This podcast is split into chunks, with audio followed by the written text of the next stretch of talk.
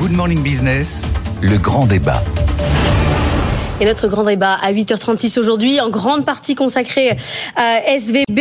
À quel moment on panique? C'est un peu la question qu'on va se, se poser ce matin. On est avec Stéphanie Hospital, présidente de One Ragtime, et Alexandre Baradez, responsable analyse marché d'I G France. Avant de savoir exactement où on en est, juste Antoine, un, un petit point ce matin sur l'ouverture. On, on s'est calmé un petit peu par rapport à hier.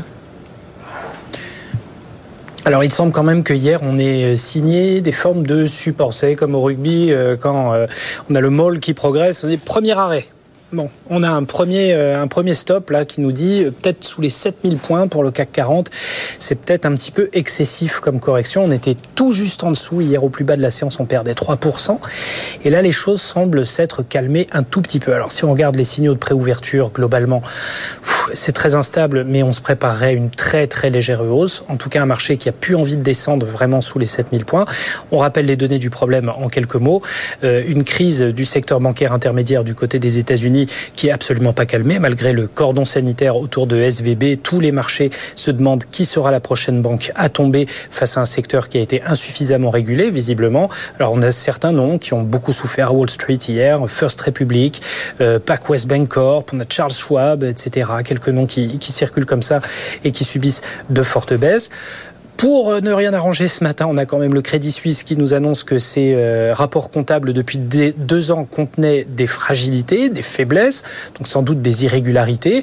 Alors, le Crédit Suisse, c'est pas forcément nouveau comme phénomène. Ça fait des semaines que le titre est au plus bas historique en bourse, qu'il connaît effectivement euh, de grosses faiblesses et a signé des résultats deux mille vingt-deux un petit peu catastrophiques. Il y a plusieurs euh, responsables clés qui sont partis, dont celui de la compliance. Donc, euh, on, on va suivre ça avec attention, mais tout ça provoque du désordre sur sur les marchés qui s'annoncent durables, hein, au moins pour quelques semaines, du désordre sur les taux et évidemment l'inquiétude des investisseurs. Bon, on a quand même une bonne nouvelle, une information sur ce plateau. Il y a un pilote dans l'avion S V B puisque Stéphanie Hospital a reçu un mail du nouveau patron. Alors oui, effectivement, euh, bonjour à tous. J'ai eu un, un, un email qui m'a été forwardé euh, cette nuit par un, l'un de nos entrepreneurs. Dans lequel vous investissez euh, Dans lequel on a investi. Et euh, c'est un email du nouveau patron, Tom Mayopoulos, qui euh, était l'ancien patron de Fanny Mae au moment de la crise des années deux mille huit et qui maintenant reprend la barre de, de S V B et a annoncé à tous ses clients cette nuit, euh, pas de sujet, business as usual, c'est de retour, la banque réouvre. Parce qu'en fait, on a beaucoup euh, insisté sur le fait que les, euh, les dépôts étaient bloqués, mais il y a un grand nombre de euh, sociétés aux États-Unis qui, ou de sociétés internationales qui ne peuvent plus opérer leur business puisque, euh, par exemple, leurs opérations euh, de paiement ah oui. étaient opérées par S V B. S V B, en fait, c'est un choc. Hein, c'est, euh, c'est la banque, une banque qui avait une, une extrêmement bonne réputation au niveau de la tech, très efficace, qui était diversifiée dans euh, beaucoup de métiers, du paiement euh, au crédit. Euh, à une, une, une activité de dépositaire pour les fonds d'investissement. Et donc, tout le monde a été sous le choc parce que personne ne s'attendait. Et euh, prendre S V B, c'est la Rolls-Royce des, euh, des, euh, des banques. Donc, ça vous a fait un, un coup de massue, un peu vendredi. Vous étiez un peu dans l'expectative. Alors, comme tous les investisseurs, nous, dans notre portefeuille, nous avions très, très peu de sociétés qui étaient exposées et qui ont réussi à virer tous leurs comptes euh, dans la nuit de jeudi à vendredi. Donc ah, c'est il y a... à cause d'elle, le banqueroll, alors, alors oui, probablement, mais en tout cas, il y a eu. C'est, c'est vrai qu'un certain nombre de venture capitalistes bah aux oui. États-Unis ont, ont, ont crié l'alarme. Hein. Euh, je pense à Peter Thiel, qui a été assez massif. Je ne suis pas sûre qu'on s'attendait à ce qu'il y ait ce, cet effet de panique aussi fort. Ouais. Mais en tout cas, euh, oui, comme beaucoup d'investisseurs, on s'est dit waouh. Mais en fait, euh, ça peut avoir un impact si ça se Euh, propage à d'autres établissements financiers. Euh, nous, on était extrêmement peu exposés avec One Ragtime. Et d'ailleurs, quand on investit, on dit toujours à nos entrepreneurs, la règle de base, c'est prends plusieurs banques. Euh, on ne peut pas se contenter d'avoir une seule banque, il faut en avoir plusieurs. Euh, et là, on vient de, de se le rappeler euh, très fortement. Alexandre Baradez, il y a eu une caisse de résonance. On parlait de l'impact de, de Peter Thiel. À un moment, il dit, euh, il met le doigt quand même sur un problème et ça, ça explose. Oui, c'est vrai que c'est surprenant parce qu'une banque qui a près de deux cents milliards d'encours, euh, ils ont procédé à une levée de fonds à peu près de deux milliards à un moment donné. Et c'est, c'est cette levée de fonds-là qui, parce qu'effectivement, c'est quand même des problèmes de liquidité à court terme. Donc, il y a quand même des questions sur les ratios, sur la régulation, sur le, le, la, la régulation des banques de taille intermédiaire par rapport aux grosses banques. Ça, il y a un sujet quand même là-dessus. Mais c'est vrai que deux milliards, pour, pour une banque, c'est, ça n'a rien, rien d'exceptionnel en termes de levée de fonds. Et s'il n'y avait pas eu une caisse de résonance aussi forte, peut-être qu'on aurait un peu moins parlé de ça. Euh, après, c'est vrai que pour revenir sur le, le, le tableau plus global, on, on attendait quand même à ce que ce cycle de redressement des taux de la Fed, qui est un des plus spectaculaires de, depuis des décennies, euh, à mon nez, provoque un craquement. Alors, est-ce que ça aurait été du côté de l'immobilier, par exemple? Il y a déjà eu des... On voit que le marché du, du refinancement hypothécaire est à des niveaux qu'on n'a jamais vu depuis quarante ans, dans de faiblesse. Donc, on se dit, est-ce que ça va arriver par l'immobilier? Est-ce que ça peut arriver par, par, par d'autres choses? Et ça commence à arriver par les banques, euh, certaines banques en tout cas, et, et c'est là que, pour la Banque Centrale Américaine, alerte commence à arriver. Donc, euh, mais ça, c'est quand même la résultante de plusieurs choses, parce que on voit aussi que les banques, par exemple, de taille, les banques régionales, sont pas soumises aux mêmes obligations ah oui. de, de, de ratio, par exemple, que les grandes banques. Et la, la Réserve fédérale a aussi une responsabilité par rapport à ça. Quand on a implémenté B A L trois, par exemple, en deux mille vingt, euh, ça faisait partie des choses qu'elle a autorisées, en fait, aux banques régionales, puis Trump aussi, qui a un petit peu dérégulé tout ça. Voilà, c'est un, c'est un résultat de beaucoup de choses. C'est pas que la Fed, c'est pas que la régulation non plus. On va revenir sur la régulation dans un instant, mais et comme du coup, Alexandre, euh, ce que vous dites, bon, ça a commencé là, il y a un domino qui est tombé, mais vous dites, Stéphanie, bon, c'est réglé, ça y est, maintenant il y a un patron, et puis en plus, euh, le gouvernement américain euh, euh, garantit les, les, les dépôts. Sauf que ces mouvements de panique sont un peu irrationnels. Et, est-ce qu'il n'y a pas un autre maillon faible, d'où les clients vouloir partir dans quelques jours? Non, moi je trouve effectivement le comportement est assez irrationnel. Si on regarde le, le, la, la nature de la réponse financière, si on se place d'un point de vue du financier, la réponse ouais. est largement suffisante. Ouais. Quand vous avez une réponse fédérale, c'est pas un bail-out, c'est pas un non. sauvetage fédéral, mais la réponse est fédérale. C'est le Trésor, la F D I C et la Fed qui disent voilà, on garantit les dépôts, donc c'est la garantie suprême. Euh, après que le management soit, soit viré, que l'actionnaire perde tout, ça c'est leur problème, mauvaise gestion, ouais. mais tant que les déposants, donc les entrepreneurs ou autres, ont accès à leurs fonds et à leur liquidité, et qu'en plus la Fed ouvre de liquidité court terme pour toutes les banques qui le souhaitent, euh, c'est la réponse euh, absolue qu'on peut avoir à ce genre de situation. Le seul risque, c'est effectivement plutôt le, l'aspect comportemental. Est-ce que les, les foules vont entendre ce message, les entrepreneurs probablement, est-ce que des, des gens un peu moins sensibilisés à ces questions-là ne vont pas avoir peur, mais même s'ils prenaient peur, ils retirent les fonds des banques régionales, c'est pour les mettre où? À un moment donné, on ne peut pas non plus, on, si on retire les fonds de Citigroup, c'est pour les mettre où? Donc à un moment donné, je pense que ça va quand même se calmer. C'est une crise qui va se calmer d'elle-même. Moi, je ne suis pas du tout convaincu qu'on assiste à un début de quelque chose qui ressemble au subprime, parce que la, l'exposition est un peu différente, et puis le, le, le, la réponse, la vitesse de la réponse apportée par la Fed, ouais. c'est pas ce qu'on a vu non plus en deux mille sept deux mille huit. Les, les banques régionales, c'est quand même quinze pour cent du secteur bancaire U S, c'est quatre mille cinq cents banques. Alors, c'est pas énorme, mais c'est quand même un petit quelque chose. Il peut y avoir, Denis Ferrand, vous nous avez rejoint sur ce plateau, directeur général de Rexecode, il peut y avoir quand même un sujet pas systémique parce que le nom est trop faible, mais quand même euh, sur toutes ces banques qui auraient aussi des problèmes de gestion de taux, parce qu'il n'y a pas de raison que ça soit uniquement cette banque-là. Oui, oui, tout à fait. Je pense que maintenant, le, le risque est bien identifié. On a vu le, le, vraiment ce, cette question de, de désajustement entre les, euh, dans, dans le bilan, entre des ouais. engagements hyper courts, d'un côté, euh, avec les dépôts, sur, euh, sur des, des, des actifs des bons du trésor à deux ans. Ouais. Sur des bons du trésor à deux ans, pas de bol, ils ont perdu vingt pour cent de leur valeur, donc ouais. euh, avec la hausse des taux. Donc, c'est en fait, il y a un besoin de réapprentissage aussi. Parce c'est une, une surprise. C'est une surprise. Je pense que ça renvoie aussi au fait que bah, les banquiers, ils ont oublié, en tout cas ceux-là, ont oublié un aspect qui est fondamental, c'est que la première des ressources, c'est quand même les dépôts. Or, jusqu'à présent, quand vous avez été dans un monde où il y avait une hyper-liquidité qui était assurée notamment par la Banque Centrale, les dépôts passaient au second plan. Et donc, on, a, on ne rémunérait pas les dépôts à la hauteur de ce qui était attendu. Bah, quand vous avez les taux courts qui ont remonté, et en fait, là, l'un, des, l'un des points les plus importants, c'est vraiment l'écart qui s'est fait mmh. entre le taux court et Et le, le taux long. Avec ouais. cette inversion de la courbe des taux à cent points de base, bah forcément, vous allez sortir des dépôts pour aller vous mettre sur le marché monétaire. Et c'est, c'est tout à fait rationnel, il me semble. Alors, ce que vous dites de différence, ça, ça, ça instille un petit doute sur la structure bilancielle des banques. Est-ce qu'on a bien régulé, finalement, le système bancaire ? On va poser la question à Caroline Morisseau, qui a, qui a mené l'enquête. L'affaire a révélé les faiblesses de la régulation américaine. Des règles très strictes avaient été mises en place après la crise de deux mille huit, aux États-Unis comme en Europe. En Europe, ces règles n'ont jamais été remises en cause. Aux États-Unis, en revanche, elles ont été largement détricotées sous l'administration Trump. En deux mille dix-sept, le Congrès a décidé d'abaisser les seuils de vigilance. Depuis, seuls les plus gros établissements américains, ceux dont le bilan dépasse les deux cent cinquante milliards de dollars, sont considérés comme systémiques et soumis à une surveillance très stricte. C'est ce qui a permis à S V B, qui possédait deux cent neuf milliards de dollars d'actifs, de passer entre les mailles du filet. Tous les experts du secteur s'interrogent. Le bilan de S V B avait énormément grossi en peu de temps. La banque avait placé cet argent sur des obligations d'État, mais n'était pas couverte contre le risque de remontée des taux. La Fed aurait dû voir et réagir, et c'est d'ailleurs ce qui alimente le mouvement de panique. Les investisseurs considèrent que si un établissement est passé sous les radars, alors d'autres échappent peut-être à la vigilance des régulateurs. Alors, je vais vous faire un raccourci, vraiment très très raccourci, mais est-ce que tout ça, c'est de la faute de Trump et de la dérégulation pendant son mandat ? Fanny Hospital. Alors, je ne sais pas si c'est la faute de Trump, mais quoi qu'il en soit, on est content d'être dans des environnements beaucoup plus régulés en Europe, puisque ce qui vient de se passer aux États-Unis a beaucoup moins de chances d'arriver en Europe grâce à la régulation que nos banques ont et au fait que depuis deux mille huit, on a mis en place des mesures assez fortes pour les banques. D'ailleurs, il y a la B C E qui, euh, qui oblige maintenant les établissements financiers à avoir dans leur comité de direction le euh, responsable de la compliance des risques. Ouais. Euh, donc ça, c'est quelque chose qui est, qui est quand même nouveau, mais qui montre bien qu'il y a une volonté de, de régulation assez forte en Europe. Alors, les États-Unis, je pense que de toute façon, ça va être régulé. On voit bien que l'État a réagi très très vite. En un week-end, c'était, euh, ça a été euh, rapide, mais en même temps, la réaction a été aussi rapide. Donc, ça va sécuriser.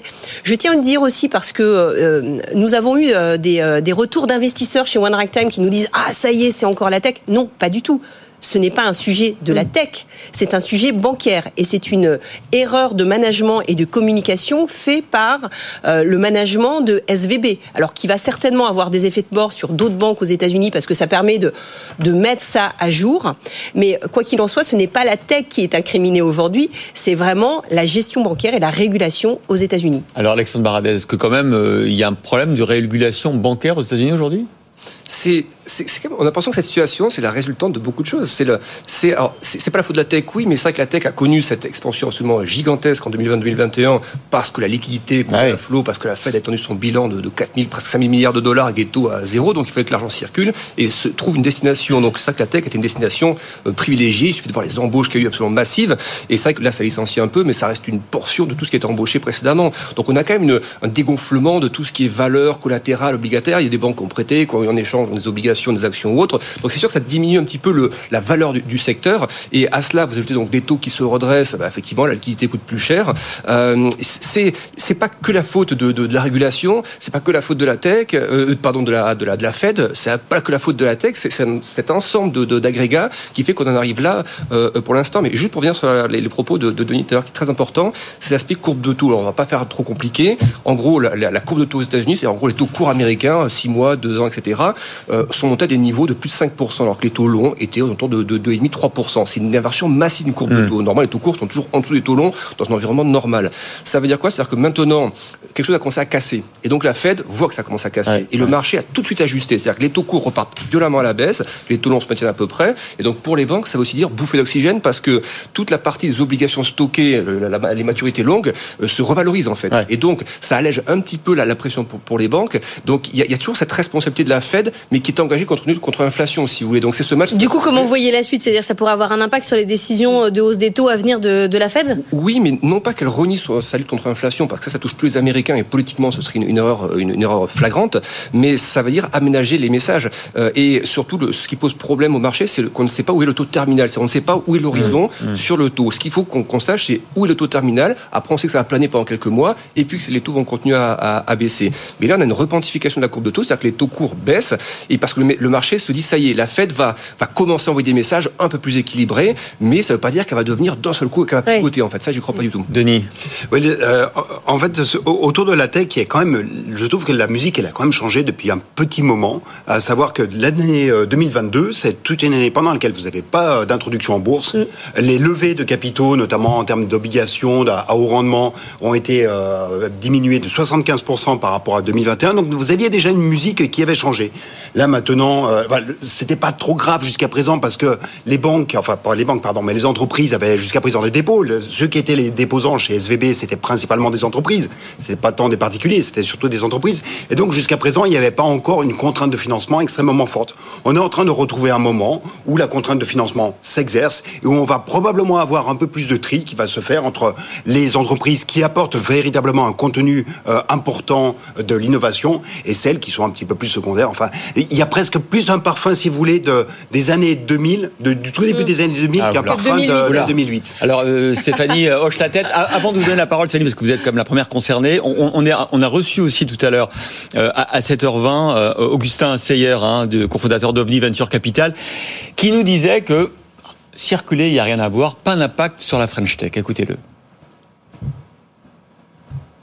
Pourquoi le, le, le, les, les, les dépôts sont passés de cinquante à cent quatre-vingt-trois milliards ? Parce que, comme vous l'avez dit, comme on le répète, il y a cinquante pour cent des startups qui banquent avec Silicon Valley Bank. En France, il n'y a aucune banque qui a le monopole de ça. Moi, je regarde mes, mes startups, ouais.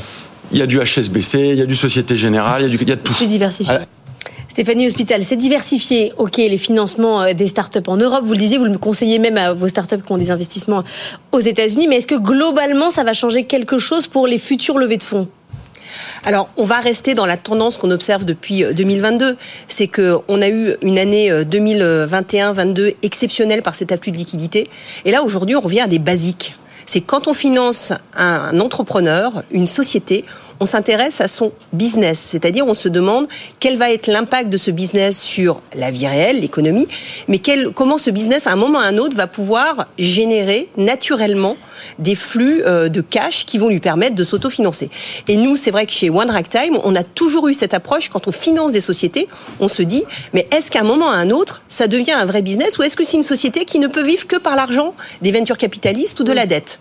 Et je crois qu'aujourd'hui, on revient tout simplement à des fondamentaux qui sont beaucoup plus sain. Et il faut se poser la question de toutes ces sociétés qui ont levé de manière astronomique les années précédentes. Eh bien, celles-ci, elles vont certainement beaucoup souffrir. Et puis après, on a euh, les entrepreneurs qui sont dans le dur, qui ont euh, un plan à long terme et qui vont continuer parce que, de toute façon, la digitalisation, elle est là. De toute façon, on a besoin de faire cette oui, transition. Ils pourront lever des fonds sans problème. Mais, et puis, on a besoin, on a encore des transitions écologiques, sociétales, environnementales à faire qui sont gigantesques devant nous. Donc oui, on va avoir besoin de continuer à financer l'innovation. Denis Ferrand. Oui, je, je pense que c'est exactement euh, cet, euh, cet élément. On va avoir un peu du tri qui va se faire euh, maintenant entre ceux qui ont véritablement un business à apporter. Euh, et effectivement, et je pense que il faut bien distinguer ce qui a trait aux États-Unis et ce qui a trait en Europe. Un point que je trouve tout à fait parlant en ce moment, et pourquoi est-ce que ça ne ressemble pas à deux mille huit, c'est que vous n'avez aucune tension sur le marché interbancaire. En tout cas, hier, il n'y en avait pas sur le marché interbancaire quand on va prendre des, des indicateurs entre les prêts. Ça, ça veut dire euh, qu'il n'y a pas de panique, quand même. Il n'y a, a pas de panique et surtout... C'est le marché entre les banques. Hein. Oui, c'est, c'est le marché entre les banques. Celui-ci était totalement arrêté en deux mille huit. Les banques ouais. ne se prêtaient plus parce que personne ne savait quelle était l'ampleur du risque que les uns ou les autres portaient. Là, ça n'est pas du tout la même chose. On n'a pas eu de la titrisation au cube au, euh, qui, qui a été effectuée. Donc, il euh, n'y a pas une inquiétude importante entre les acteurs bancaires. Et ça, c'est, je pense, l'un des points les plus importants. Alexandre Baradès, peut-être pour terminer, là, ceux qui nous regardent, ils disent, qu'est-ce que je fais là ? Qu'est-ce que je fais de mon argent ? Est-ce que je le laisse en bourse ? Est-ce que je le retire ? Est-ce que je réinvestis ? Qu'est-ce qu'il faut faire là ? Donc, je pense qu'il faut le laisser. En fait, le, je pense, en, en termes de rythme de marché, le, l'épicentre de, du, du stress a été le Covid. Stress majeur. La, la deuxième vague de volatilité qu'on a eue, qui était moins forte, donc, hein, c'était l'année deux mille vingt-deux, avec la normalisation des banques centrales, où la volatilité, en gros, ouais. pendant le Covid, on est monté à quatre-vingts, là, on est monté à quarante pendant la normalisation de la Fed l'année dernière. Euh, pardon, avec la question de, de l'Ukraine ou autre. Et là, on a l'impression que c'est, le, la, la, c'est la réplique, en fait. C'est euh, la Fed qui durcit, donc ça commence à, à se tendre sur les secteurs qui ont le plus bénéficié des largesses monétaires et autres. Donc, ça fait partie du process de normalisation monétaire. Ça, ça tend un petit peu, mais donc cette vague de volatilité, on est à peu près à trente actuellement. Peut-être qu'on ira à quarante, mais je ne vois pas une vague remonter à soixante ou quatre-vingts dans les pires moments des subprimes ou du Covid. Donc, c'est mmh. plutôt une réplique de l'épicentre. Donc, pour moi, il n'y a pas de, de, de, de, d'élément systémique ou durable à ça. Donc, tous les trois, vous êtes zen ce matin, là. Tout va bien. Plus Stéphanie. Zen que vendredi, Stéphanie. Euh, zen et, et surtout euh, prête à affronter euh, les prochaines crises, parce que je crois que ce qu'on est en train de voir aujourd'hui, c'est que de toute façon on est dans un monde de plus en plus incertain où l'agilité va mmh. faire la différence et la capacité à répondre à ça et, et à pouvoir ensuite diversifier son risque. Non, mais c'est exactement ce que dit Alexandre. On, on continue de purger euh, le post-Covid. En fait, on a introduit un déséquilibre fondamental dans l'économie sur beaucoup d'aspects. Eh bien, petit à petit, oui. on en sort, quelquefois de manière heurtée. L'essentiel, c'est qu'on n'en sorte pas en, en, en, en, en s'effondrant. Hein, on est d'accord. Merci beaucoup à tous les trois d'être venus débattre avec nous.